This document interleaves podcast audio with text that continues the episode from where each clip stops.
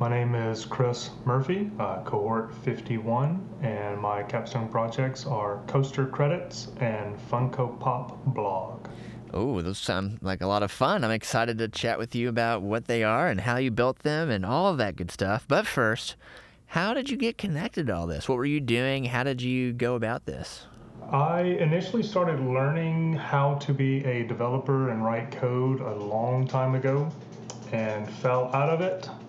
Um, the last thing I was doing before I actually left Nashville was working in a hot chicken restaurant. Some friends of mine actually attended the NSS boot camp and started talking about it, and it piqued my interest, and I wanted to get back into it and just applied and got in. There you go. And the rest is history. Now, six months later, you made it to the end. It's a full time, long grind commitment to make it through this, but you did it.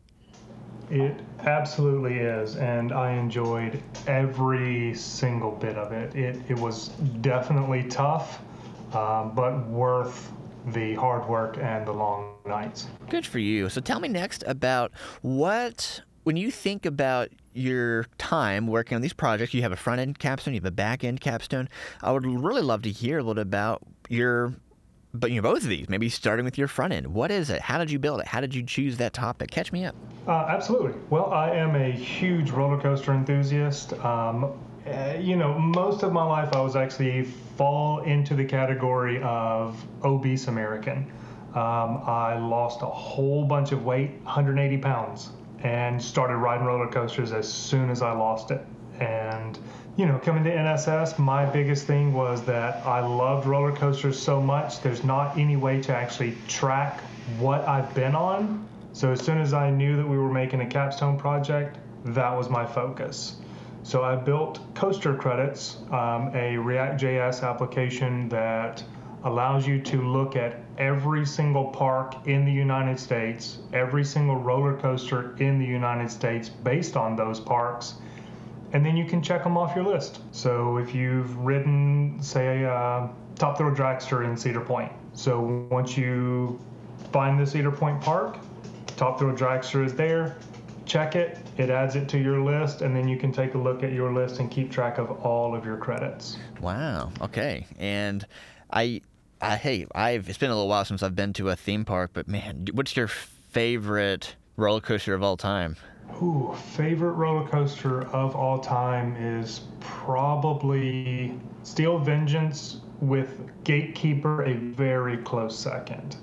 Uh, Where are those? Vengeance, Where are those based out of? No, both of those are actually at Cedar Point in Sandusky, Ohio. Mm. Um, currently, Steel Vengeance holds four out of five world records. Um, tallest wooden roller coaster, most, the highest angle. So it's actually a 90, 90 degree drop. Um, it holds the fastest and the longest for a wooden and steel hybrid roller coaster as well. Uh, it actually used to be an old roller coaster called Mean Streak, and then uh, RMC came in and retracked the whole thing with a modern, updated I beam and so it goes faster. It's um, a lot better, and it's got 27 full seconds of airtime, which is the most airtime out of any roller coaster in the world at this moment. Whoa, that is so scary. I don't know if I could do it. So it's t- super fun, super fun. So tell me more about your project of how. What's the technology behind it? How does all that work together? Uh, the I actually built a database uh, by scraping around the internet and finding all of the information for every roller coaster in every park I could get. Um, compiled that all together in a JSON file. Started linking with the parks and the roller coasters, a join table essentially and that way I could figure out which parks contain which roller coaster, which roller coaster goes to which parks.